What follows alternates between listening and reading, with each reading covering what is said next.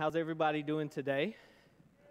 Awesome, awesome. It is so nice to be here today and to see all your beautiful smiling faces. And those who are watching and joining us online, whether you are watching right now, today, live, or if you're catching it later in the week, we are so excited that you found it and that you are here with us and worshiping with us uh, wherever you are around the world, no matter what day it is. So we're thankful to have you my name is Alex Hanvey, and I get to be part of the pastoral leadership team here at the Vine Church. And I am thankful that Tyler trusts me with that and allows me to be part of that, and that God is, is uh, moving in the ways that He has over the last three years here at the Vine and allowed us to be part of so much and allowed us to do so much. And one of the things that I have enjoyed the most, one of the series that I have enjoyed the most, is this one that we're kicking off today the Reclaimed series. And I don't know how long you've been here necessarily for each and every one of you, but or if you're watching online, how many of the sermons you've actually seen. But we've done this series a few times, I think three in the past. And last year we did something. So the first year, Tyler preached through the series, and then, you know, we focused on reclaiming the table, your family table, the table that you have during as we come into the holiday season, Thanksgiving and Christmas, but reclaiming that as, as a family together and spending that time together. And then last year we did something a little bit different that I think is one of the coolest things that we have done so far. And we focused on the reclaiming of each and every one of us. Because last year we started to where each Sunday throughout the series, and hopefully we'll be able to do that this year as well. And that's the plan: is to have someone share their story, their testimony of how they have been reclaimed, and that's kind of the underlying goal and the underlying. Um, you know, meaning of reclaimed this year as we go through this series. And I, am thankful and I'm humbled to have the opportunity to kind of kick that off today. And so, thank you so much for being here. Thank you for allowing me to share what God's put on my heart and what He has done in my life. Because, and also, I do want to, to say, um, last night as I was talking to my wife, who is not here today because our, our son didn't have a great night's sleep last night, so we didn't either, but um, she had asked me what I was going to talk about, and I told her I was going to share my testimony and share my story. And she said, Are you going to cry? And I said, Well, I wasn't planning on it. I mean, so I know she's at home watching, so if I cry, it's your fault because you put it in my mind to think about that as I share my testimony today. But hopefully not. Uh, although I can get emotional sometimes, uh, just talking and even just thinking about what God's done in my life and for others. So, if you've been in church for just about any amount of time, you've heard someone share their testimony. You've heard someone's story. It might not be in whole, maybe it's just a small piece of it, but each week, just about, Tyler shares part of his story and his testimony um, in his message. And a lot of times, we'll use them as people preach or, or they talk about something. They'll use them as an illustration of what God's done and how they tie so closely to Scripture. So it's possible that you've heard someone's testimony and story. And really, what, what distinguishes a testimony and a story is just the fact that it points back to Jesus. You see, a testimony is not just about what I've gone through in my life, but it's about what Jesus has done for me in my life, not just what I've gone through. And so, usually, when you hear someone's testimony or story, two things well, one thing happens is that you automatically think about yours. And then there's two reactions to that. Either one, you are extremely excited and you're reminded of all that God has done for you in your life and you're motivated and, and you're kind of fired up and you want to share and tell other people about your story. Or the second happens and you think that your story's not really worth sharing. You think that it's nothing spectacular. There's not a lot of craziness that you've gone through or that you've experienced. And so you just don't think it compares to someone else. Why would anyone want to listen to it? And if I'm being honest, I've had both of those thoughts at some time or another as I've heard someone share their testimony. And I believe wholly that the enemy wants us to feel the latter. The enemy wants us to think that my story is nothing special and that why would I share it because nobody is going to want to hear it. But I believe that God can, and I believe that He will use each and every one of our stories because it points back to Jesus. Now, again, remember, we're not in competition to see when we're sharing our testimonies how jacked up I am more so than this other person. Like, let me tell you, like, they did all these things. Let me tell you all this that I went through that is a little bit more or a little bit harder. Because what happens when we share our testimony and our story and it points back to Jesus is that it highlights how great He is and what He has done in our life how far He has brought us. You know, in every story and testimony that gets shared is worth celebrating because it's a miracle just in itself, because it highlights someone who was dead being brought to life. And I don't know about you, but I don't see that happening every single day. I don't see dead people just raising to life, but that is what happens every single time we hear someone's story. We get to celebrate Jesus bringing someone from death to life. So, no matter where you are in your testimony, in your story, if it points back to Jesus and it is there to highlight what he has done in your life, it's worth sharing with somebody. It's worth telling someone how much He has truly done for you and how far He has brought you. So never be afraid to share your story. Never doubt that your story is truly worth hearing because it doesn't matter how messed up your story is, it doesn't matter how boring you may think your story is. Every story is a miracle because it highlights how great Jesus truly is. And so for me, I remember as far back as I can going to church. We were there on Sunday mornings, we were there on Sunday nights, we were there on Wednesday nights, we were there on special occasions for you know any any special event um, through the holidays, any other time of the year. And so we were always there. So from a very young age, I heard about God, and I heard sermons I heard Bible stories, I heard Bible studies and, and teachings about Jesus. And I knew that there was a God. I believed there was a God just because of the simple fact that I had heard it all my life, and I believed it to be true. But there's a difference be- between believing that God exists and actually knowing God on a personal level. And so I had heard all these stories, all these messages, all these sermons about who Jesus was or who God was, and that they cared for me and that they loved me, and that Jesus had come to basically sacrifice himself for me.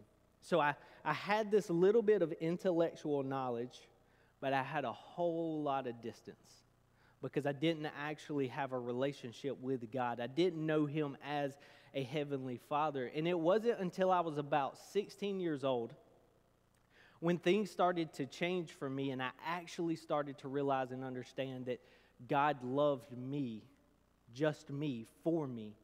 That Jesus actually came to this world and he lived this perfect, sinless life, but he was punished on the cross to death for my sins, for what I had done. But then that he had rose in victory over both sin and death. You see, I, I, learned around the age of 16 that God loved me in spite of all my failures. Every flaw that I had, every mistake that I had ever made, God still loved me.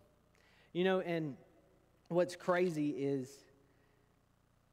I told you at a young age, like, I knew that God, I, I believed that there was a God, and I believed that He was good, that He was kind, that He was caring, that He actually cared about me, that He knew who I was. But I didn't have that relationship with Him. So when I would go through things, I didn't necessarily lean on Him, I didn't necessarily run directly to Him. And it was around my uh, ninth grade year or going into my ninth grade year, I think it was the summer between eighth grade and ninth grade, that my life changed from going to just living almost an oblivious life, you know, to, to what was actually happening, to sin, to death, to, you know, to heaven, to hell, to who Jesus really was, that the enemy was there, that all these things were happening. because it just hit me. I remember the I remember the moment. I don't remember the exact date, but I remember sitting on the couch, and I know it was summertime because I was reading a book, and this is how crazy it was. I was reading a book for school, and so I remember it was you know it was one of them summer reading assignments, and so I'm sitting there reading it, and I don't remember what made it happen. I don't remember what came across my mind to necessarily trigger these thoughts, but it hit me like a ton of bricks. Salvation. What is salvation? You see, and I began to think about what that actually truly meant. What does salvation mean? And what does salvation mean to you? Do you know what salvation is? Do you believe that you have salvation? Because I began to think about these things, and keep in mind, I'm about 14 years old at this time. So just imagine the weight that that puts on a 14 year old's shoulders. And you're sitting there and you're thinking, okay, am I saved? And at the time, I was not. And then you start to question, okay, what do I need to do to get to this point of salvation? Like, how do I get there? How do I achieve salvation? Then you start to question and worry about, well, can I lose my salvation once I earn it? Like if I if I'm saved, do I stay saved or can I mess up enough to where I'm no longer saved? And then I question, how do I keep it once I do have it? And then the biggest question of all is, would God even forgive me to the point of where I could have salvation, where I could have hope and security, and where I could be saved? And for the next year and a half, from that age of about 14 till I was 16, I wrestled with these questions, and I kid you not, and this is not an exaggeration, every single day for the next year and a half, two years. And if you can imagine, if you've ever dealt with those questions, if you've ever asked yourself, hey, what is salvation? Am I saved? Can I lose it? God, will you forgive me? Do you care about me? Do you love me? Can I trust you? What do I need to do? If you've ever wrestled with those questions for even a minute, you know how heavy they are. And imagine carrying that every day for two years. And on the outside, you're doing everything you can to make sure that nobody else knows you even have those thoughts or questions that nothing is wrong internally, that you're not wrestling with these things, that you're not struggling with these things, because you don't want people to think you're weird. You don't want people to think something's wrong with you. You've, you know, kind of made yourself known as a Christian, but you're really not a Christian because you don't know Christ on a personal level. You have intellectual knowledge, but you don't have heart knowledge. You don't have a personal relationship. And so for the next year and a half to two years, I wrestled with that. And I want you to know that if you're here today and you wrestle with those questions or you wonder about those questions, or if you're watching online and you have those doubts, those thoughts, and you just can't find peace in it, you don't have to do it alone. See, I thought I did to an extent where I didn't want people to think differently of me. I didn't want people to think that there was something wrong with me, and I'm here to tell you today that you don't have to wrestle with that by yourself. Because as followers of Christ, as Christians, we should be welcoming open arms people who have those thoughts, those doubts, those questions, so that we can bear and shoulder those burdens together. Because we don't have to do it alone. And so that was definitely one of the hardest seasons and time periods of my life. And honestly, I don't believe I would have made it without the grace of God. Because I don't know how I wrestle with those thoughts every single day, but still made it to the point where one day, one day, God would finally knock on the door of my heart and make it so clear that I couldn't deny it. That I knew who He was, I knew who Jesus was, and I knew where my hope would rest and where my salvation would come from. And so, again, I'm really weird. I don't remember like specific dates very well um, about anything, mostly, uh, except I do remember my uh, wedding anniversary and my wife's birthday and my son's birthday, as long as I got those three, and my mom's birthday, and occasionally my dad's birthday and my sister's, both sisters' birthdays. But, anyways, um, so I don't remember the exact date, but I was, um, I was in first period I was, again, I, I, was right at 16 years old. It was my sophomore year. I was in biology class.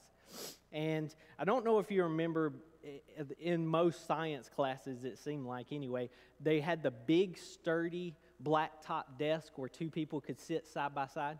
So I was sitting at one of those, and a good friend of mine, his name is Matt, was sitting next to me. And he knew who I was. Uh, I mean, like we had grown up together from the time I can remember playing sports all the way up through high school. And so I knew him really well. He knew me, he knew that I went to church.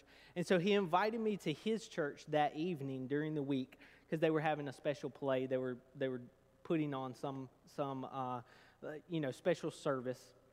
And it wasn't anything like super high production or spectacular, but it was, it was essentially the youth would kind of perform a play. They would do these skits and these scenes. I think they had music, and then they had a, a special guest pastor that came in and preached. And so I, I talked to him about it, and I was like, I don't know, maybe I'll go. And again, this is first period. And I, let's just say it starts at 7 o'clock. Well, you know, I thought about it and wrestled with it all day and tried to decide whether or not I would go or not. Well, it's about probably 30 minutes before it starts. And mind you, we lived about 15 to 20 minutes away from where that church was. So, about 30 minutes before, I finally made the decision okay, yeah, I need to go. But let me tell you why I made the decision. Because I thought if I didn't go, God would be mad at me. And I thought if I didn't go, God would probably punish me because I had this opportunity to just be in church and just to do something that someone invited me to. And so this was the time, again, when I'm 16, so I can't drive after a certain time of day um, by myself. And so I go ask my dad, and I'm like, hey, uh, Matt asked me if I'd come to the service. It starts in like 30 minutes. Would you take me? Would you be willing to go? Thankfully, by the grace of God, he said yes. And so we go, we get in the car, and we get there just in time. So we get in, we sit down, and the service starts. And again, I told you it wasn't anything spectacular. It was what you think of when you think of, you know, uh, a, a youth ministry putting on a play. They wore the, you know, they wore the robes and they, they acted out Jesus' life. And I mean, it was really short and brief scenes, so it wasn't some long drawn out thing. And then they had the, the music and the pastor preaching. And you may think that I'm going to tell you that it was there that night when I heard the message by the pastor that that is when God spoke to me and I knew who Jesus was. Yes and no. It was that night but it wasn't during a message, it wasn't during the music. It was during the simplest presentation I had ever seen of the gospel. It was during the youth, youth now, youth. This is how important students are. This is how important a youth ministry is, a children's ministry. They were putting on the play and acting out the scenes of Jesus' birth, his life, his death on the cross, and his resurrection. And I kid you not, it was during that presentation that everything became so clear, that it all made sense to me of who Jesus really was and where my hope would actually rest. And so, in that probably 15 minutes total that the, the students were doing, in that moment, in that time, is when I knew where my hope and my salvation was. And I kid you not, I remember it like this. It probably didn't happen this way, but I remember it like this. Like we have these lights that are kind of up in the rafters. And it was almost as though everything else got dark, but right there on the stage where they were speaking and talking through and acting out the life of Jesus, that it just all became so clear and so relevant and so obvious to me that He is my hope and my salvation. That it's not about how much I work. It's not about all the things that I have to do. It's not about me not making mistakes or picking the right things that, that um, you know, Jesus wants me to do. But it's trusting in what he did on the cross. That he gave his life for me, for my mistakes, for my sins, that I don't have to worry about what I'm going to do to earn salvation. I just have to humble myself to repent of what I've done wrong, my sins, my mistakes, and trust in Him. And it was in that moment, in that small period of time, that God made it so clear and evident, to me that Jesus lived for me, Jesus died for me, and Jesus gave His life for me, and He rose for me. And so I'm here to tell you today Maybe you don't know Christ as your Lord and Savior. Maybe you're watching online and you've never believed in Jesus. Maybe no one has ever talked to you really about who Jesus is or how salvation happens. And it's not by your works, it's not by your efforts, it's by your faith in Christ, in Him alone. And so I'm here to tell you simply that Jesus lived for you, Jesus died for you, and Jesus rose in victory for you, that you could too have salvation and have a hope like no other. You see, and there's an event recorded in Scripture and in the Bible that I want us to look at um, before we finish up today, that I want to talk through briefly, that I believe figuratively, and you'll see why I say figuratively in a minute, represents and reflects my life and my story so closely and so well. You know, and I know you're probably sitting there and you're thinking, okay, he's young, he's handsome, it must be King David. It's not King David, okay? All right. But the guy that I'm talking about is not even named in the Bible, at least not that I've found or noticed. He doesn't have a name, and I think that says a lot about uh, how our testimonies and what our stories should actually do. Because our stories should not be, and our testimonies should not be so that you remember the name Alex Hanvey, but it should be so that you remember and you know the name Jesus Christ. And you know the hope that he brings and the salvation that he provides. And so, where I want us to look, if you have your Bible with you, and we may have scripture on the screen, um, or if you want to follow along on the Bible app, uh, you can go there. But it'll be in Mark chapter 5. So, Mark chapter 5 is where we're going to be looking. And so, in this, you, you've probably heard this story as well. You probably know this story, and it's the demoniac and so, where I want us to pick up is going to be right at verse, uh, verse 2, Mark chapter 5, verse 2. And so, right before this, to give you a little background, Jesus and his disciples just traveled across, I believe it was the Sea of Galilee, and they get to a region called the Gerasenes.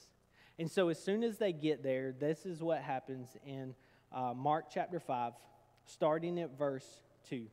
It says, When Jesus got out of the boat, a man with an impure spirit came from the tombs to meet him.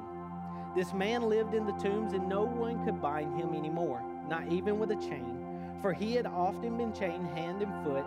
But he tore the chains apart and broke the irons on his feet. No one was strong enough to subdue him. Night and day among the tombs, and in the hills he would cry out and cut himself with stones. Now I want to stop just for a second and say this is a mirror image of my life from a spiritual standpoint. Because just like this man came from the tombs where he lived, I too was among the dead because I was not spiritually brought to life through Christ yet. And so before my moment of accepting and putting my faith in Jesus, I was dead. And I was living among the dead just like this man was. And it says that he had been chained hand and foot because other people from the town had put additional burdens on him. A lot of people look at this and that being religion. That's not what religion is supposed to do. And religion in itself, in its purest form, is not a bad thing. But when we put additional burdens and chains on people to try and get them to live the right way, to do the right things, to say the right things, not to hurt other people, and to keep themselves safe, sometimes we make their life harder and we make their life worse because they have additional chains on them. And we see that this man had that and he broke them all off and they never seemed to fix his problem. They never gave him peace or healing. And then it says he would cry out in the night and he would cut himself with stones. You know, I don't know about you, but if I'm being honest, there have been plenty of times I've cried out myself because of the pain and the struggles and the difficulties that I had gone through. And if we rolled up our spiritual sleeves, I think maybe we could see some marks on ourselves where we've cut ourselves, where we've tried to do the things to numb the pain that we feel, but it just doesn't work. And then in verse 6, this happens. It says, When he saw Jesus from a distance, he ran and fell on his knees in front of him. He ran and fell on his knees in front of him. This man had never seen Jesus in his life. He had probably never heard about Jesus in his life. But when he saw him even from a distance, he could not help himself, but to run and to fall at his feet before him. And in between this, what happens next is Jesus has this conversation, and he has the conversation with the demons that are attacking this man, that are inside this man, that have been burdening him for years and years and years with no relief. And basically, what happens is Jesus sends them out of the man sets him free. He sends them into a herd of pigs, and if you're an animal lover, or especially a pig lover, I'm sorry, but the pigs run down the hill and they go into the lake and they drown. And the people who are tending to the pigs, they run back to the city where they're from. And keep in mind, I do want to point this out that this man lived in the tombs, which would often be away from the city, outside of the city. So he was by himself. And so these herders go running off and they tell everybody what just happened. And then all of a sudden, the people come from the city to where they were. And so the, the pigs fail, or the pigs run down the bank into the lake and they drown. And all these people come back after the herders have told them what was happening. And then we're going to pick up in verse 15. And it says this When they came to Jesus, they saw the man who had been possessed by the legion of demons sitting there, dressed, and in his right mind. And they were afraid. They were afraid because they did not know what was happening. They had never heard about Jesus. They had no encounter or experience with Jesus in their past. And they did not understand how this man that they only knew as crazy, as psychotic, as weird, as strange, as dirty, as filthy. He was probably, if he was not completely naked, he was barely clothed at all. Can you imagine what he would have looked like when he came to Jesus from the tombs? He lived out there by himself. There are no showers, there are no bathrooms, there's nowhere for him to clean himself. He's probably covered in dirt. I just imagine it like he's so covered in dirt you can barely recognize him. He's got cuts on his arms, so you know he's got dried blood all over his arms, probably on his chest, on his legs, all over his body. He's just filthy. You know he doesn't smell good. You know he does not look good. But guess what? Jesus didn't send him away. Jesus didn't tell him, hey, stay, stay so far back. I, will talk to you, I'll interact with you. No. The man ran to Jesus and fell on his feet, and the people see this. The only version of that man that they know, and now suddenly they see him sitting, dressed, and in his right mind. This man has been reclaimed. This man has been transformed. He is brought from death to life. And that is exactly what happens to us when we finally come to the place of salvation, when we put our faith in who Jesus Christ is. And it scared those who were there. Remember that. These people, this is something that should be, we're celebrating, and people should be like, oh, this is amazing. This is incredible. I'm so happy for this guy. But they're terrified because they don't understand. And so they're afraid. And then this happens. Verse 18 and by the way, the people plead for Jesus to leave because they're so afraid. And then in verse 18, it says, As Jesus was getting into the boat, the man who had been demon possessed begged to go with him. And what do you think Jesus said? You may think, oh, yeah, Jesus was like, Yes, come on, jump in the boat, we got room. Nope. Jesus did not let him, but said, Go home to your own people and tell them how much the Lord has done for you and how he has had mercy. Guys, this is what this series is all about. It's about telling your family, it's about telling anyone who will take a few moments to listen what Jesus has done for you and how he has reclaimed you and how he has brought you from death to life. And then in verse 20 it says, So the man went away. You see, he wasn't upset. Maybe he was a little disappointed because he really wanted to go with Jesus but he goes away. He's obedient. He goes back to his town. And it says that he began to tell in the Decapolis how much Jesus had done for him. And all the people, not some of the people, not a few of the people, not just a couple of the people that he talked to, all the people were amazed. You see, when we share our stories, when we tell people what Jesus has done for us, especially for those who knew us before our conversion, before our salvation, they knew the life that we lived, and then they see the difference that, that Jesus has made in us, they can't help but be amazed. Their fear turns to excitement. And then, hopefully and eventually, through us being obedient and sharing our testimony, they come to faith in Christ themselves because they know that it's only by the grace of Jesus that this man could be changed, that this man could be redeemed and reclaimed because they had tried everything to keep him uh, or, or to make him better and to keep him from themselves. And that's why I am excited to kick off this Reclaim series. And I pray that throughout this time that we will that we would just be obedient to listen to the Lord, to share whether it's standing up here on a Sunday, whether it's in a phone call, whether it's a one-on-one conversation with someone that we work with, or someone that we go to school with, or someone that we meet at the grocery store if prompted by the Holy Spirit, I just pray that we will be obedient and tell someone, anyone, what Jesus has done in our lives. Let's pray. Dear Jesus, I thank you so much for this day. I thank you for this opportunity that you have given me to be able to share what you have done pray, Lord, for you to be glorified through it because it is only by your grace that I am able to be up here today, that I am able to have a story and a testimony worth sharing.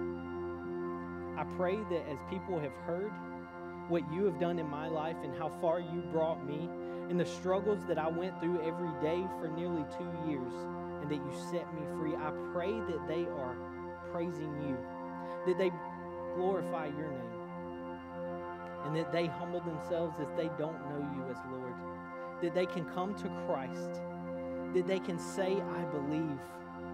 Jesus, I need you. Because I know that there are people that will hear this and they have never accepted Christ as their personal Lord and Savior.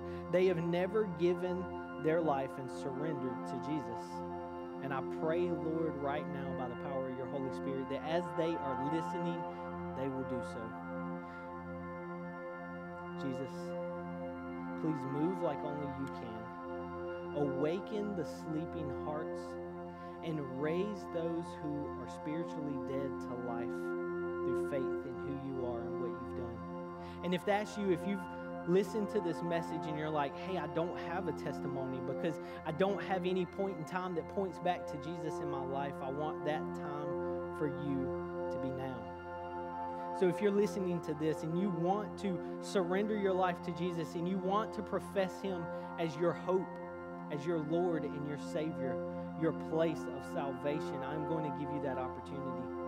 And what I want you to do is just pray this prayer with me, but I want you to understand it's not this it's not the words of the prayer, it's not some magic thing just because you say it, but it's because you believe that it is true in your heart.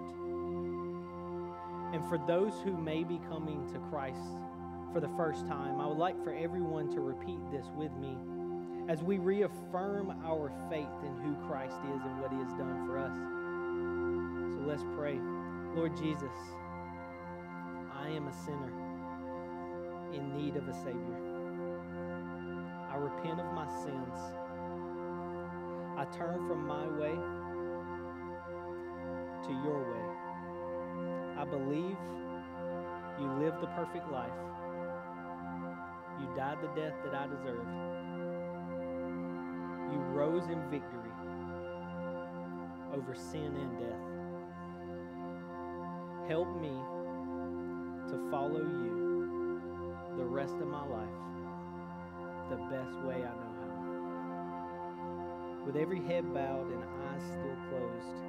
If you're in the house or you're watching online and you prayed that for the very first time, and you fully and wholeheartedly surrendered your life to Jesus and you want to follow him for the rest of your life, I want you to respond when I count to three. If you're in the house, I just want you to raise up your hand. I don't want you to be afraid. I don't want you to be hesitant. I don't want you to be nervous. I want you to be excited to know that salvation has come to you today, that there is hope from what you have been wrestling with and what you have been dealing with And if you're watching online, I want you to know the same thing, and I want you to respond. There may be a hand that is raised on your screen, and you can click, or email us at prayer at thevine.tv. We would love to talk with you and pray with you and celebrate with you for this, for this moment in your life. So if that is you, I just want you to respond when I count to three. One, two,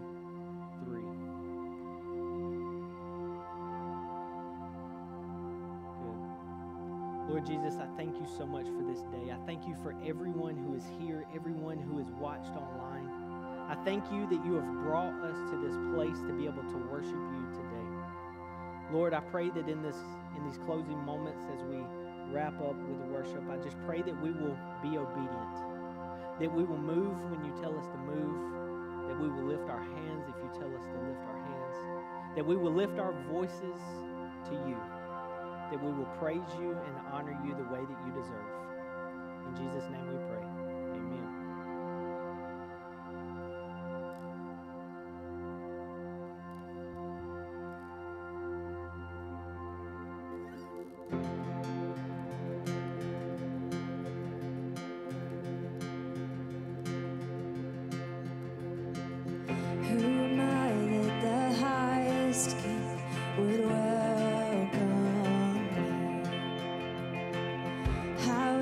But He brought me in.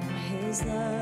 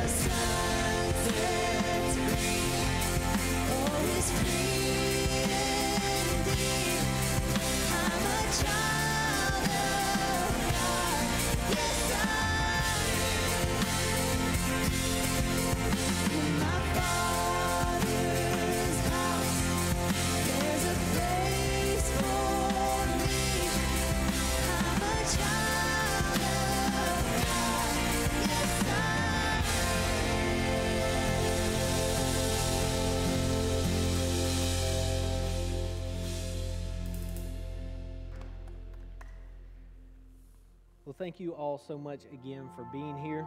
Uh, thank you for spending your Sunday morning or Monday or Tuesday or Wednesday, whatever day you find this message and you listen. Thank you for spending it with us. Thank you for worshiping with us today. Thank you, God, so much that we get to be here and that you allow us to be able to do this.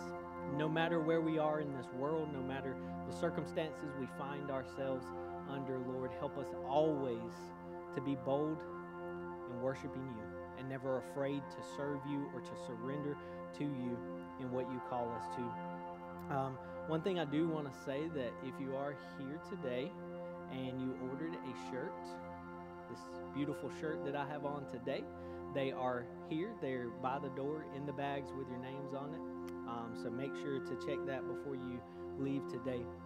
Um, I want to close us out in prayer, but I just want to say again don't be afraid to share your story. Don't think that your story is not worth sharing because every single story is a miracle of someone who went from death to life through Christ. So share that with somebody today or this week. Just have a conversation and see what God will do with it. Let us pray. Lord Jesus, thank you so much again for this day. Thank you for the time that we get to spend with you. Thank you for those who come early to set all of this up and put this place together. Thank you for the YMCA allowing us to meet here. Thank you for watching over everyone who came today and those who could not make it. We miss you. Lord, may you bless them and keep them safe and just bring us all back together next week as we continue this series, Lord. Do what only you can do. Move in ways that we could not imagine. Bring the broken back to being whole, Lord. Reclaim those who are lost and bring them back to you. Bring them to life through faith in Christ. Lord, I pray that you prepare our hearts throughout this week and that you draw us all back together again next week. Thank you so much for loving us the way that you do. In Jesus' name we pray. Amen and amen. Thank you, and everyone have a great and wonderful week.